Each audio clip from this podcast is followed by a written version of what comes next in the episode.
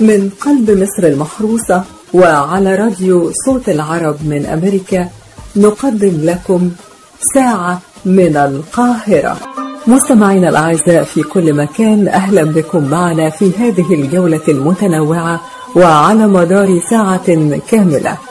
من مصر المحروسة نبعث إليكم بأرق وأجمل الأمنيات ونتمنى أن تسعدوا معنا خلال هذه الساعة مع كل ما نقدمه لكم من فقرات ولقاءات وأغنيات. أهلا بكم أصدقائنا المستمعين في كل أنحاء العالم خلال هذه الساعة التي نقدمها من مصر المحروسة. نتمنى فقرتنا النهاردة تنال إعجابكم.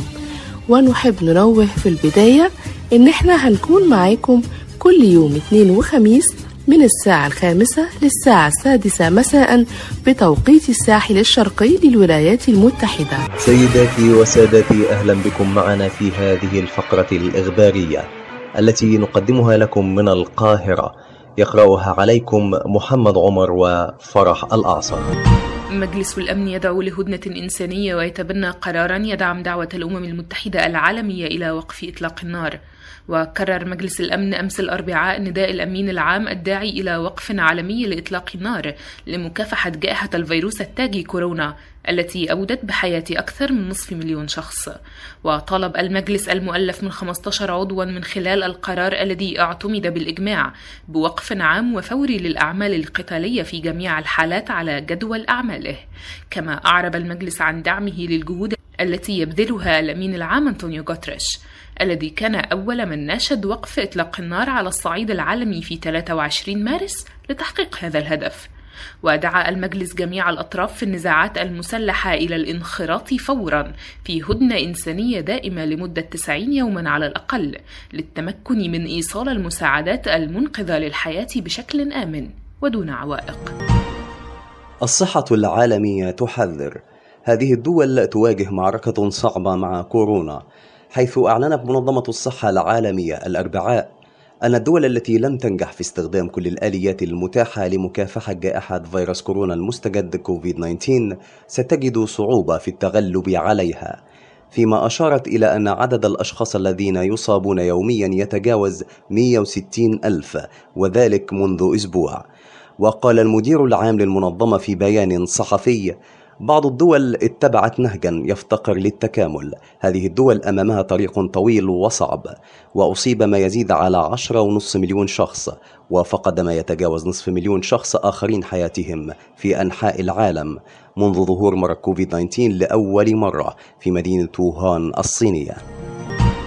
كورونا يضرب أمريكا بقوة بحصيلة يومية مأساوية. فقد سجلت نحو 52898 إصابة جديدة بفيروس كورونا المستجد في الولايات المتحدة خلال 24 ساعة وهو رقم قياسي منذ بداية الوباء حسب إحصاء لجامعة جونز هوبكنز مساء أمس الأربعاء. وبذلك يرتفع إجمالي الإصابات بكوفيد 19 في الولايات المتحدة إلى نحو 2.7 مليون حالة. وسجلت البلاد أيضا 706 وفيات بالفيروس في 24 ساعة ليرتفع إجمالي وفيات كوفيد 19 في الولايات المتحدة إلى 128028 حالة. قوة أمريكية خاصة لحماية التماثيل وترامب يحذر المخربين حيث أعلنت وزارة الأمن الداخلي الأمريكية الأربعاء إنشاء قوة عمل خاصة جديدة لحماية المعالم التاريخية في جميع أنحاء البلاد التي تعرض بعضها للتخريب بسبب تمجيدها الماضي العنصري للبلاد. وقال وزير الأمن الداخلي في بيان إنه سينشر فرق انتشار سريع في أنحاء البلاد لحماية المعالم الأثرية والتماثيل خلال عطلة عيد الاستقلال في الرابع من يوليو. الروس يؤيدون تعديلات تتيح لبوتين أن يحكم حتى 2036 فقد أظهرت نتائج أولية للتصويت على تعديلات دستورية في روسيا أمس الأربعاء. أن الناخبين مهدوا الطريق فيما يبدو أمام الرئيس فلامادير بوتين ليبقى في السلطة حتى عام 2036 بتصويتهم بأغلبية ساحقة لصالح حزمة تعديلات ستعزز أيضا معاشات التقاعد. وأشارت النتائج بعد فرز نحو ثلث بطاقات الاقتراع أن بوتين الذي يحكم روسيا منذ أكثر من عشرين عاما كرئيس أو رئيس للوزراء سيفوز بسهولة بالحق في الترشح مرتين أخريين للرئاسة. بعد انتهاء ولايته الحالية في 2024 وقالت لجنة الانتخابات المركزية أن 74% من الأصوات التي تم فرزها في أنحاء أكبر دولة في العالم جاءت مؤيدة لتغيير الدستور. البرازيل تعاني من كورونا والوفيات تتجاوز 60 ألف. حيث أعلنت وزارة الصحة البرازيلية أن حصيلة وفيات كورونا تجاوزت 60 ألف الأربعاء بعد تسجيل البلاد 1038 وفاة إضافية بالفيروس خلال الساعات الأربع والعشرين الماضية. وبذلك ترتفع الحصيلة الإجمالية لوفيات كوفيد 19 في البرازيل إلى 60632 حالة بحسب بيانات الوزارة التي يعتبر المجتمع العلمي أنها أقل بكثير من الأرقام الحقيقية. السعودية. الأمن المائي لمصر والسودان من الأمن العربي. فقد أكد مجلس الوزراء السعودي أن الأمن المائي لمصر والسودان جزء من الأمن العربي مشددا على ضرورة استئناف مفاوضات سد النهضة للتوصل لاتفاق عادل. ورفضت السعودية أي إجراء يمس حقوق الأطراف كافة في مياه النيل. وزير الري المصري إذا انهار سد النهضة فسيغرق السودان بالكامل وكشف محمد عبد العاطي وزير الموارد المائية والري المصري أن سد النهضة يمثل خطورة كبيرة في حال انهياره حيث سيغرق السودان بالكامل وسيخسر الجميع. وقال في تصريحات له صحفية إن انهيار السد سيتسبب في موجة فيضان تدمر السودان بشكل كامل. الأردن يحظر التدخين بكل أشكاله في الأماكن المغلقة أعلنت وزارة الصحة الأردنية في بيان يوم الأربعاء حظر التدخين بكافة أشكاله في الأماكن العامة المغلقة بنسبة 100% حرصا على سلامة المواطنين في ظل جائحة كوفيد 19 وبحسب البيان تقرر استنادا لقانون الصحة العامة وحرصا على صحة وسلامة المواطنين خصوصا في ظل جائحة كوفيد 19 وما بعدها حظر التدخين بكافة أشكاله داخل الأماكن العامة المغلقة. تونس تصنع أول طائرة درون بخبرات محلية. فقد أعلن المجمع التونسي المختص في التكنولوجيا والبرمجيات أن الطائرة فينيكس تونسية الصنع باتت جاهزة للتحليق على ارتفاع 5000 متر ولمدة 8 ساعات ولمسافة تصل إلى 800 كيلو متر وتستطيع الطائرة بدون طيار فينيكس أي العنقاء حمل 50 كيلو جراما علما أن طولها يبلغ 4.7 أمتار في حين يصل عرضها إلى 4.2 أمتار. ويمكن تجهيز الطائرة المسيرة بكاميرا عادية أو حرارية كما أنها مزودة بنظام طيران وآخر للتحكم بها عن بعد ونظاما لتفادي التصادم. دراسة حديثة تحدد مسافة جديدة للتباعد الآمن بزمن كورونا. فقد توصلت دراسة حديثة إلى أن مسافة التباعد الموصي بها للحد من انتشار فيروس كورونا المستجد وتقليص فرص الإصابة به وهي مترين قد لا تكون كافية. وبحسب الدراسة التي أجراها باحثون من جامعة تورنتو الكندية والمعهد الهندي للعلوم في بنغالور وجامعة كاليفورنيا الأمريكية فإن الرذاذ المتطاير من المصابين بكوفيد 19 قابل للانتقال بفاعلية. مسببا إصابة أشخاص آخرين حتى 13 قدما أي 3.9 أمتار تقريبا حتى ولو لم تكن الرياح نشطة. ولفت الباحثون إلى أن تلك القطرات والرذاذ الصادر عن المصابين بكورونا عند سعالهم أو عطاسهم قد يتبخر بشكل أسرع في درجات الحرارة المرتفعة والرطوبة العالية. ونختتم هذه الجولة الإخبارية بهذا الخبر الرياضي الطريف. عمدة ليفربول ليرشح محمد صلاح لخلافته. فقد أدى عمدة مدينة ليفربول إعجابه الكبير بالنجم المصري محمد صلاح الذي يمثل فريق مدينته مشيرا إلى أن النجم المصري سيكون عمدة المدينة القادم. وبالرغم من تشجيعه للغريم إيفرتون أبدى عمدة ليفربول جو أندرسون سعادته بتحقيق المدينة للقب الدوري وخص بالإشادة النجم المصري محمد صلاح. وقال أندرسون محمد صلاح شخص متواضع ونحن فخورون لارتباطه بمدينة ليفربول ووفقا لموقع ليفربول إيكو وأضاف لعبه مع ليفربول يضيف له الكثير. وبهذا الخبر نكون قد وصلنا إلى نهاية فقرتنا الإخبارية اليوم. قرأها عليكم محمد عمر وفرح الأعصر. من قلب مصر المحروسة وعلى راديو صوت العرب من أمريكا ساعة من القاهرة. حان موعدنا مع الفقرة الدينية. عن أبي هريرة رضي الله عنه قال قال رسول الله صلى الله عليه وسلم أن رجلا زار أخا له في قرية أخرى فأرسل الله له ملكا فلما أتى عليه قال له أين تريد؟ قال أريد أخا في هذه القرية. قال هل لك عليه من نعمة؟ قال لا غير أني أحببته في الله. قال فإني رسول الله إليك قد أحبك الله كما أحببته فيه. صدق رسول الله صلى الله عليه وسلم. معنا اليوم فضيلة الشيخ أبو المعارف أحمد أبو المعارف ليحدثنا عن فضائل هذا الحديث الشريف. بسم الله الرحمن الرحيم. الحمد لله وكفى وصلاة وسلاما على عباده الذين اصطفى وبعد أيها المستمعون الكرام تدور حلقة اليوم حول موضوع الحب في الله تعالى. فالحب في الله تعالى هو أسمى أنواع الحب وأدومها إلا أن له عدة شروط وضوابط يجب أن تتوفر فيه حتى يكون حبا حقيقيا لله وفي الله. ومن ذلك كون مشاعر المحبة خالصة لوجه الله تعالى لا لمصلحة خاصة أو غرض دنيوي أو لحاجة عاطفية. فتكون المحبة محبة حقيقية دون تصنع أو تكلف. فنحن نرى في هذا الزمان الشخص إذا أراد من شخص آخر مصلحة يقضيها له فإنه يتواصل معه بشتى طرق التواصل ويقوم بالزيارات والهدايا. حتى إذا انقضت مصلحته فهو لا يعرف هذا الشخص ولا يصافحه ولا يكلمه ولا يسلم عليه حتى إذا قابله في الطريق أعرض عنه. وهذا ليس من الحب وهذا ليس من البر وهذا ليس من الإحسان. هل جزاء الإحسان إلا الإحسان؟ فلا بد أن يتواصل متحابين فيما بينهم على الخير والنصح والمحبة.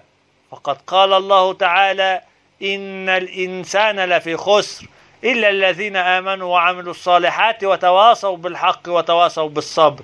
أيضا من شروط الحب في الله كون المحبوب أهل لذلك الحب. فيما يرضي الله عز وجل. وقد كان الإمام الشافعي يقول أحب الصالحين ولست منهم لعلي أنال بقربهم شفاعة وأكره من بضاعته المعاصي وإن كنا سواء في البضاعة. فيكون هذا الشخص الذي تحبه في الله عبدا من عباد الله الصالحين المتقين فيه من الصفات ما يحبها الله عز وجل. وتتأثر مشاعر المحبة بمقدار قرب المحبوب من الله تعالى فتزيد كلما زادت استقامته وطاعته لله عز وجل وتنقص تلك المشاعر إذا ما بعد هذا الشخص عن طريق الله تعالى. أيضا من شروط الحب في الله تقديم حقوق الله تعالى على الحقوق الشخصية. فإذا تعارضت مصلحة شخص محبوب لدي مع ما يريد الله سبحانه وتعالى فإني أقدم ما يريد الله سبحانه وتعالى على مصلحة العبد المحبوب لأن النبي المصطفى صلى الله عليه وسلم قال لا يؤمن أحدكم حتى أكون أحب إليه من ولده ووالده والناس أجمعين وبعد تلك الشروط فإننا نشرع في ذكر العلامات التي تدل على الحب في الله عز وجل. فقد ذكر أهل العلم علامات للحب في الله تعالى يستدل بها على ذلك. نذكر بعضا منها أولها تحري المسلم للعدل مع أخيه المسلم بحيث لا يطغى ولا يظلم ولا يحسد أخيه. فقد قال رسول الله صلى الله عليه وسلم المسلم أخو المسلم لا يظلمه ولا يحقره ولا يخذله بحسب امرئ من الشر أن يحقر أخاه المسلم. تمثل أفراد المجتمع بأن المسلمين جميعا في هذا المجتمع كالجسد الواحد وذلك لما بينهم من رحمة وود وذلك فيما بينه الحبيب المصطفى صلى الله عليه وسلم في الحديث النبوي الشريف الذي يقول فيه مثل المؤمنين في توادهم وتراحمهم وتعاطفهم كمثل الجسد الواحد إذا اشتكى منه عضو تداعى له سائر الجسد بالسهر والحمى. وأيضا من العلامات التي توضح الحب في الله عز وجل تجاوز أخطاء الأخ المسلم والعفو عن زلاته وإرشاده لما فيه خير وتصويبه في حال وقوعه في الخطأ. وقد قال الإمام الشافعي رحمه الله تعالى من صدق في أخوة أخيه قبل علله وسد خلله وعفى عن زلاته. وأيضا لا بد للأخ المسلم أن يتحلى مع أخيه بالرفق واللين والحرص على نصيحته بما فيه خير الدنيا والآخرة. وأيضا يتقبل نصيحة الآخرين بمحبة صادقة فقد اشتهر على لسان الصالحين قولهم رحم الله رجلا أهدى إلينا عيوبنا. وعلى الأخ المسلم الذي يحب أخيه لا يكون هذا الحب بالكلام وفقط بل هو واقع عملي فيقف بجوار أخيه في القرب والمحن ويفرج عن أخيه المسلم. فقد قال النبي المصطفى صلى الله عليه وسلم من نفس عن مسلم قربة من قرب الدنيا نفس الله عز وجل عنه قربة من قرب يوم القيامة. ولقد ذكرت الأحاديث النبوية الشريفة أفضال عظيمة للمتحابين في الله عز وجل. منها حديث سبعة يظلهم الله تعالى في ظله يوم لا ظل إلا ظله. وذكر منها ورجلان تحابا في الله اجتمع عليه وتفرق عليه. وأيضا حديث يحشر المرء مع من أحب أقول قولي هذا وأستغفر الله العظيم لي ولكم وشكر الله لكم حسن الاستماع وصلى الله على سيدنا محمد وعلى آله وصحبه وسلم. من قلب مصر المحروسة وعلى راديو صوت العرب من أمريكا ساعة من القاهرة. أهلا بكم أصدقائنا مستمعي ساعة من القاهرة. من بين أعماق الشعر العربي الأصيل والشعر التجديدي الحديث انبرى في ساحة الشعر العربي شاعر يحمل قلبا مجددا أصيلا فكان بحق رائد المدرسة الكلاسيكية الجديدة في الشعر العربي بامتياز. إنه شاعر القطرين خليل مطران الذي يوافق أول يوليو ذكرى مولده.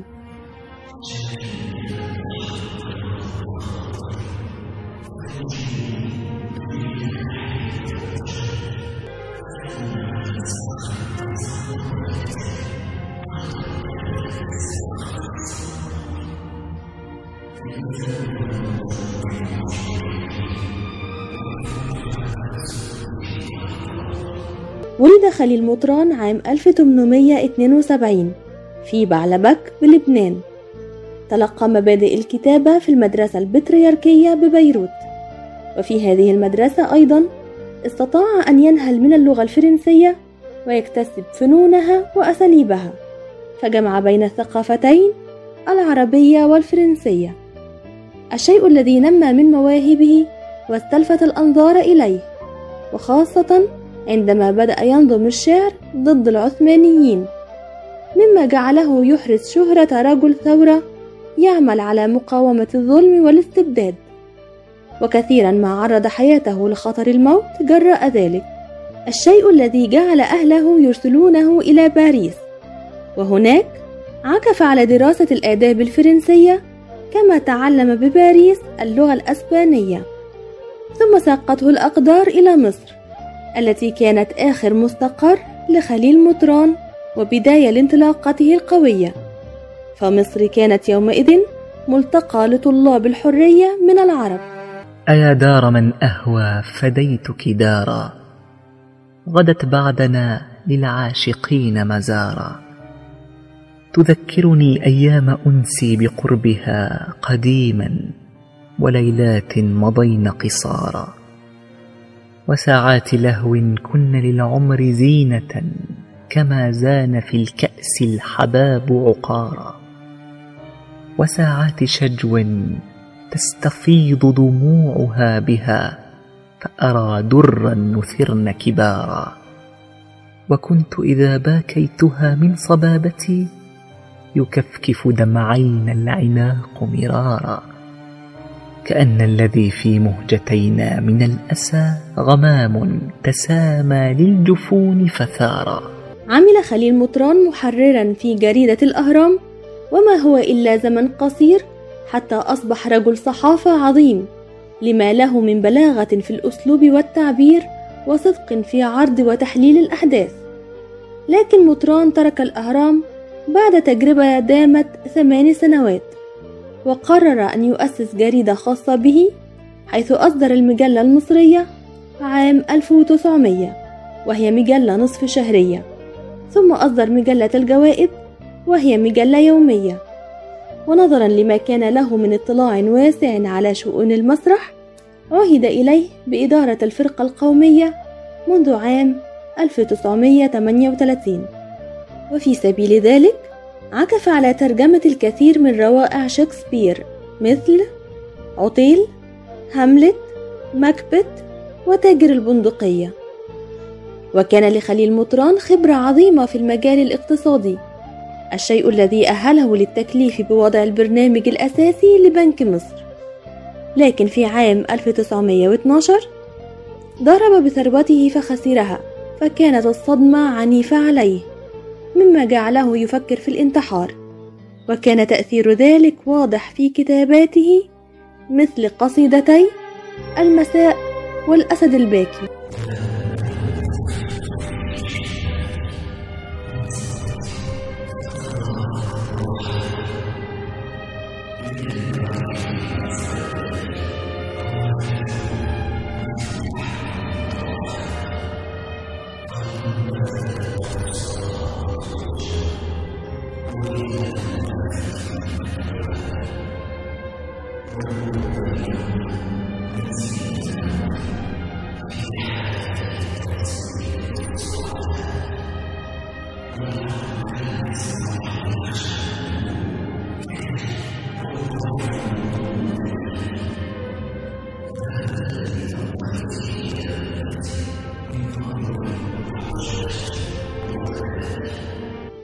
وفي عام 1947 أقيم له مهرجان أدبي كبير بدار الأوبرا تكريما له. وبعد مرور عامين اشتدت عليه وطأة المرض وفاضت روحه في اليوم الأول من يونيو عام 1949 عن عمر يناهز 77 عاما. تاركا مؤلفات عظيمة مثل التاريخ العام مرآة الأيام ديوان الخليل الفلاح والموجز في علم الاقتصاد. إيه آثار بعلبك سلام بعد طول النوى وبعد المزار ذكريني طفولتي وأعيدي رسم عهد عن أعيني متواري. خرب حارت البرية فيها. فتنة السامعين والنظار. معجزات من البناء كبار لأناس ملء الزمان كبار. زادها الشيب حرمة وجلالا توجتها به يد الأعصار. مثل القوم كل شيء عجيب. فيه تمثيل حكمة واقتدار. كانت هذه نبذة عن حياة وإنجازات شاعر القطرين خليل مطران. شكرا لكم مستمعينا. كانت معكم أميرة مدحت. من قلب مصر المحروسة وعلى راديو صوت العرب من أمريكا ساعة من القاهرة. أهلا بكم مستمعينا الكرام. مستمعي ساعة من القاهرة على صوت العرب من أمريكا. وفي التقرير ده هنتكلم عن مخرج عالمي عربي كبير من أصل سوري. استمتعنا كلنا بأفلامه وفضلت سايبة أثر وعلامة مش بس في العالم العربي لأ في العالم كله على مر السنين. زي النهاردة واحد يوليو سنة 1930 هي ذكرى ميلاد المخرج والمنتج السينمائي السوري الأصلي الأمريكي مصطفى العقاد اللي اتولد في حلب بسوريا وبعدين سافر للولايات المتحدة الأمريكية لدراسة الإخراج والإنتاج السينمائي في جامعة كاليفورنيا في لوس أنجلوس وأقام فيها حتى أواخر مراحل حياته. وفي بداية حياته كان الجميع بيسخر منه وبيعتقدوا إنه ساذج في حلمه وإزاي هيحقق اللي هو عايزه. لكن هو ما استسلمش وأحضر كل الكتب اللي كانت بتدرس في الجامعات الأمريكية في مجال الإخراج وقام بدراستها وفهمها قبل ما يسافر لأمريكا. والحقيقة إن والده في البداية رفض دخوله لمجال الإخراج. لكن في النهاية استسلم وشجعه عشان يسعى لحلمه. لأنه كان واثق في تربيته وإن هو رباه على الدين الإسلامي وعلى الرحمة والعدل والمساواة. وأصر مصطفى العقاد على السفر ووالده وافق في النهاية. وأول ما سافر كاليفورنيا درس في جامعتها وتفوق على زملائه واسمه بقى في قائمة المتميزين. وكان بيتدرب في الإخراج أثناء الدراسة. وقام بإعداد فيلم عن قصر الحمراء اللي نال الجايزة الأولى في الجامعة. وبعد تخرجه عمل مساعد للمخرج العالمي ألفريد هيتشكوك واتدرب على إيده ونال خبرة كبيرة في مجال عمله. وده ساعده على إنتاج مجموعة أفلام الهالوين وبعد كده عمل على سلسلة أفلام بعنوان كيف يرانا العالم. واستطاع العقاد أنه يخترق أبواب هوليود بطاقته الإبداعية الكبيرة اللي كان محافظ فيها على انتمائه العربي والإسلامي. ولما اتسأل أنت ليه ما غيرتش اسمك؟ كان هيساعدك جدا وهيديك فرصة كبيرة وهيديك فرصة للانتشار. رد عليهم ببساطة وقال أنا إزاي هغيره وأنا ورثته عن والدي؟ ولما عرف إن الشعب الأمريكي بيحب متابعة أفلام الرعب ويستمتع بمشاهدتها قدم سلسلة للحصول على الأموال اللي محتاجها علشان يقدم مشاريعه التالية ويحقق أحلامه. كان نفسه جدا يقدم صورة للإسلام الحقيقي بعيدا عن الإرهاب الدين اللي ساعد إخراج الناس من الظلمات إلى النور. ولما اتسأل في فيلم عمر المختار انت ليه جبت أنطوني كوين يمثل دور البطولة قال علشان الأجانب يصدقوا إن إحنا بنعاني فعلا من الظلم ويؤمنوا بقصتنا وقضيتنا. لكن لو جبنا ممثل عربي يقدم قضية عربية مش هيبقى فيها مصداقية بالنسبة للأجانب. واشتهر كمخرج سوري عالمي في هوليود ومن أشهر أفلامه طبعا كلنا عارفين فيلم الرسالة اللي كان بيتكلم عن نشأة الإسلام ومن خلال السيرة النبوية الشريفة. وأسد الصحراء اللي كان بيتكلم عن المناضل الليبي عمر المختار اللي حارب الاستعمار الإيطالي لليبيا. وفي أوائل القرن العشرين سنة 1981 تم إنتاج الفيلمين من خلال ليبيا والمغرب مع دعم من الملك الراحل الحسن الثاني إلا أن الملك تخلى عن دعمه للمشروع بعد ضغط من السعودية بسبب رفضها لمحتوى الفيلم. والمفروض كان هيتم تصويره في المغرب لكن بسبب التهديد السعودي بقطع العلاقات مع المغرب تم اللجوء لاستكمال التصوير في ليبيا واستعان في إخراجه الفيلم الرسالة ببعض علماء الدين المسلمين لتفادي أي مشاهد أو معالجة تكون مخالفة للدين الإسلامي. والفيلم عمل كجسر للتواصل بين الشرق والغرب وخاصة بين العالم الإسلامي والغرب لإظهار الصورة الحقيقية للدين الإسلامي. ولما اتسأل في مقابلة عملها سنة 1976 عن إزاي أنت عملت الفيلم؟ قال أنا عملت الفيلم ده لأنه كان بالنسبة لي موضوع شخصي. وحسيت إن هو واجب عليا كمسلم عايش في الغرب إن أقوم بتوضيح الحقيقة عن الإسلام. إن الدين ليه 700 مليون متابع في العالم والقليل بس اللي معروف عنه. وبعد مشاهدة فيلم الرسالة اعتنق الإسلام ما يزيد عن 20 ألف شخص. والرسالة قدم بنسختين. النسخة العربي كانت بطولة عبد الله غيث ومنى واصف.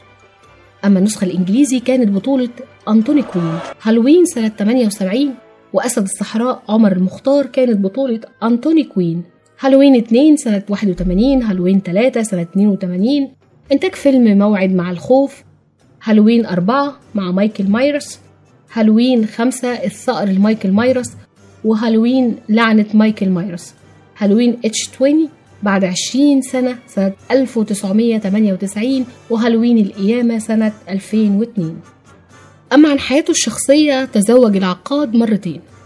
الأولى من السيدة باتريسيا وهي أمريكية تحمل شهادة الماجستير في الفنون والأدب وهي امرأة مثقفة جدا وتجيد عدة لغات. وكانت زميلته في الجامعة وبسبب القوانين الأمريكية اللي بتمنع إن الرجل يجمع بين زوجتين انفصل عنها وتزوج من زوجته التانية السيدة سهى العشي وكان زواجه منها سبب في ارتباطه ببلده سوريا. وأنجب من زوجته باتريسيا ريما اللي توفت معاه في الانفجار ومن زوجته سهى طارق ومالك وزيد. حصل مخرجنا الكبير مصطفى العقاد على جوائز كتيرة في عدة مهرجانات سينمائية عربية ودولية وأوسمة عديدة من زعماء عرب وأجانب وكرموا الرئيس الأمريكي السابق بيل كلينتون وكان المفروض إنه هيكرم في مهرجان دمشق السينمائي الأخير لكن وفاته منعت ده. أما عن وفاته كانت في سنة 9 نوفمبر 2005 واتقتل فيها العقاد مع بنته ريما بسبب انفجار إرهابي في فندق راديسون ساس وحصل الانفجار الناتج عن عملية انتحارية لحظة وجود العقاد في بهو الفندق لاستقبال بنته ريما القادمة من السفر وتوفيت بنته في الحال. لكن هو توفى بعد يومين متأثر بجراحه عن عمر يناهز 75 سنة. وساب لنا أفلام تعتبر علامة من علامات الفن العربي هي عمر المختار والرسالة اللي لسه كلنا متعلقين بيها. ويقال إنه كان هيعمل فيلمين فتح الأندلس وصلاح الدين الأيوبي إلى إن وفاته والعمل الإرهابي اللي قاموا بيه الإرهابيين أدى إلى وفاته. ومنعه عن استكمال أفلامه ومسيرته الجميلة اللي ياما أمتعنا بيها. وبكده نبقى وصلنا لنهاية تقريرنا. رحم الله مخرجنا الجميل. دمتم بكل صحة وعافية ونشوفكم بخير الحلقة الجاية. شيرين سليمان. من قلب مصر المحروسة وعلى راديو صوت العرب من أمريكا ساعة من القاهرة. مستمعينا في كل مكان أهلا وسهلا بكم معنا. في هذه الفقرة الفنية اللي بنقدمها لكم من ألبوم الذكريات. يصادف أمس يوم 1 يوليو ذكرى رحيل أحد أهم الفنانين الذين صعدوا سلم التلحين بسرعة وأصبح فيما بعد القاسم المشترك الأكبر في نجاح السيدة أم كلثوم والفنان عبد الحليم حافظ وغيرهما من قمم الغناء في زمن الفن الجميل. وهو رائد الألحان المركبة وأستاذ الموسيقى العربية محمد الموجي. ولد الفنان والملحن المصري الكبير محمد الموجي يوم 4 مارس عام 1923 بمدينة بلة بمحافظة كفر الشيخ وهي إحدى محافظات دلتا مصر. وكان والده يعشق العزف على العود لذلك تعلم محمد الموجي منه هذه الهواية حتى أتقن العزف على العود وهو في الثامنة من عمره. بعد حصوله على شهادة الدبلوم الزراعي عمل في البداية موظفا في إدارة الأملاك الأميرية وتنقل في عدة وظائف لها علاقة بالزراعة حتى قرر أن يتمرد على الوظيفة ويرحل إلى القاهرة ليعمل عازفا على آلة العود في فرقة صفية حلمي. ثم ينتقل بعدها إلى أكاديمية الفنون المتحركة في فرقة بديعة مصبني بدأ مشواره الفني كملحن في أوائل الخمسينات حيث قدم الموجي ألحانا لمجموعة من كبار المطربين وكانت أولى ألحانه أغنية صفيني مرة التي غناها الفنان عبد الحليم حافظ. وكان نجاح هذه الأغنية حافزا قويا لاستمرار التعاون بينهما حيث التقى الموجي مع العندليب الأسمر حليم فيما يقرب من 54 أغنية عاطفية ووطنية ودينية أشهرها مالك ومالي وأيضا اسبقني يا قلبي. وبعضها الآخر للأفلام مثل يا قلبي خبي وليه تشغل بالك وحبك نار وغيرهم الكثير. كما لحن الموجي أيضا لعبد الحليم حافظ قصيدتين من تأليف نزار قباني وهما رسالة من تحت الماء وقارئة الفنجان. ولحن لحسين السيد في أغنية جبار والمأمون الشناوي في أغنية لو كنت يوم أنساك كما لحن أغنية حبيبها لكامل الشناوي. قدم الموجي ألحانا رائعة تغنت بها كوكب الشرق السيدة أم كلثوم ومنها حانت الأقدار وإقدموا الشموس وكلاهما من تأليف طاهر أبو فاشا. وأيضا أغاني وطنية مثل أنشودة الجلاء لأحمد رامي ومحلاك يا مصري لصلاح جاهين كما غنت له أغنيتين من أشهر أغانيها وهما للصبر حدود وأغنية اسأل روحك عمل محمد الموجي مع فايزة أحمد حيث قدم لها العديد من الأغنيات الشهيرة مثل أنا قلبي إليك ميال يما القمر على الباب بيت العز وليه يا قلبي ليه؟ كما لحن لوردة عدد من الأغاني أشهرها مستحيل لازم نفترق أكذب عليك وغيرهم الكثير. وأيضا التقى مع شادية في العديد من الألحان. مثل قال الوداع غاب القمر يا ابن عمي أصالحك بإيه؟ وشباكنا ستاير حرير. قدم الموجي العديد من الألحان لمطربين آخرين. منهم محرم فؤاد فقد لحن له رمش عينه والحلوة داير شباكها.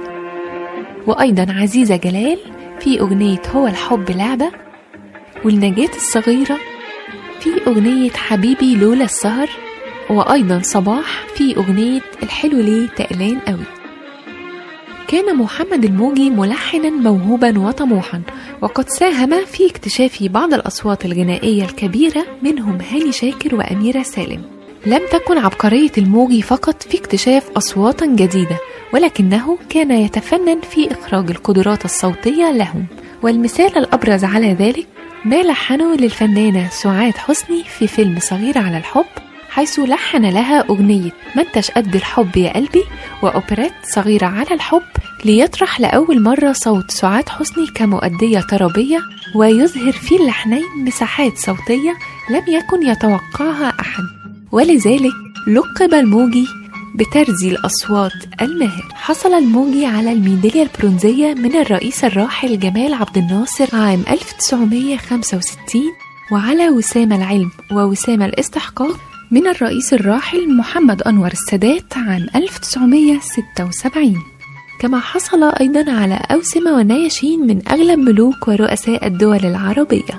توفي الموجي في الأول من شهر يوليو عام 1995 بعد رحلة فنية غزيرة الإبداع أثرى فيها الموسيقى العربية بأعمال كثيرة. رحم الله رائد الألحان المركبة أستاذ الموسيقى العربية الموسيقار محمد الموجي. أتمنى تكونوا استمتعتم بهذه الفقرة الفنية. انتظروني في حلقات البرنامج القادمة وفقرات فنية جديدة بنقدمها لكم من ألبوم الذكريات. كنت معاكم رنا عصام من فريق ساعة من القاهرة ولكم مني كل الحب والتحية. من قلب مصر المحروسة وعلى راديو صوت العرب من أمريكا ساعة من القاهرة. يحل اليوم الذكرى حصول المنتخب الألماني على لقب عالمي غالي وهو كأس العالم للقارات الذي أقيم في روسيا في عام 2017 استطاع حينها الألمان حرز لقب الكأس بصعوبة بهدف وحيد على حساب منتخب تشيلي في المباراة النهائية على ملعب سان باتروسبورغ ويدين المنتخب الألماني بالفضل الكبير في انتصاره التاريخي هذا للاعبه لارس شتندل الذي أحرز هدف الفوز الذهبي والوحيد في الدقيقة عشرين من زمن المباراة. كما يعود الفضل لزميله تيمو فيرنر الذي مرر له كرة على طبق من ذهب. بعد هجمة مرتدة سريعة في تلك المباراة اختار الألماني يواخيم لوف المدير الفني للماكينات الألمانية التشكيلة التالية لمنتخب بلاده أندريه تيرشتيجن شكودران موستفي يونس هيكتور ماتياس جينتر وجوليان دراكسلر وليون غوريتسيكا تيمو فيرنر لارس شتندل أنطونيو رودريجر وجوشوا كيميتش وسبيستيان رودي. وتم اختيار الصربي ميلوراد ماجيتش حكما للمباراة النهائية. كانت تلك النسخة من بطولة كأس القارات للمنتخبات الوطنية هي النسخة العاشرة.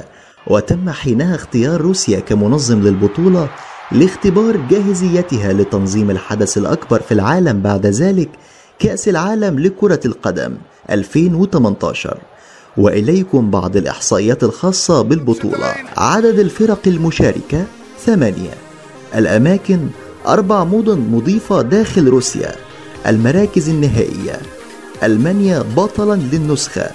الوصيف منتخب تشيلي. المركز الثالث البرتغال في المركز الرابع المكسيك. المباريات الملعوبة في البطولة 16 مباراة. الأهداف المسجلة 43 هدف. الحضور الجماهيري للبطولة أكثر من نصف مليون مشجع. جائزة اللعب النظيف كانت من نصيب البطل الألماني. جائزة أفضل حارس مرمى كانت لبرافو حارس مرمى منتخب تشيلي. جائزة هداف البطولة كانت للألمان لارس شتندل ليون غوريتسيكا وتيمو فيرنر بواقع ثلاث أهداف لكل لاعب. أما عن جائزة أفضل لاعب في البطولة فكانت من نصيب دراكسلر من المنتخب الألماني. يذكر أن تلك النسخة شهدت استخدام تقنية الفار لأول مرة تمهيدا لاستخدامها في كأس العالم بعد ذلك حيث كان أول استخدام لها في مباراة البرتغال والمكسيك حينما ألغى الحكم هدفا لمصلحة لاعب البرتغال بيبي بداعي التسلل بعد اللجوء لخاصية حكم الفيديو. كنت أنا معكم أحمد السيد في الفقرة الرياضية من برنامج ساعة من القاهرة. شكرا لكم. وفي نهاية الحلقة شكرا لكم مستمعينا الأعزاء. نرجو أن نكون قد أسعدناكم خلال هذه الساعة. انتظرونا في الحلقة القادمة بإذن الله وموضوعات جديدة دائما. ولكم تحيات أسرة فريق ساعة من القاهرة على راديو صوت العرب من أمريكا. شارك في هذه الحلقة من أسرة البرنامج محمد عمر. فرح الأعصر رنا عصام شيرين سليمان أميرة مدحت أحمد السيد ولكم مني خالص تحياتي محمد صبري. مستمعينا الأعزاء وبكده نكون وصلنا بيكم إلى نهاية فقرتنا ورحلتنا النهاردة. وعلى أمل أن يتجدد اللقاء معكم في حلقة قادمة ورحلة جديدة بإذن الله. ومن هنا من قلب القاهرة نرسل لكم بأرق أمنياتنا الطيبة بقضاء أجمل الأوقات. وهذه أرق تحياتي. كان معكم من القاهرة مجدي فكري.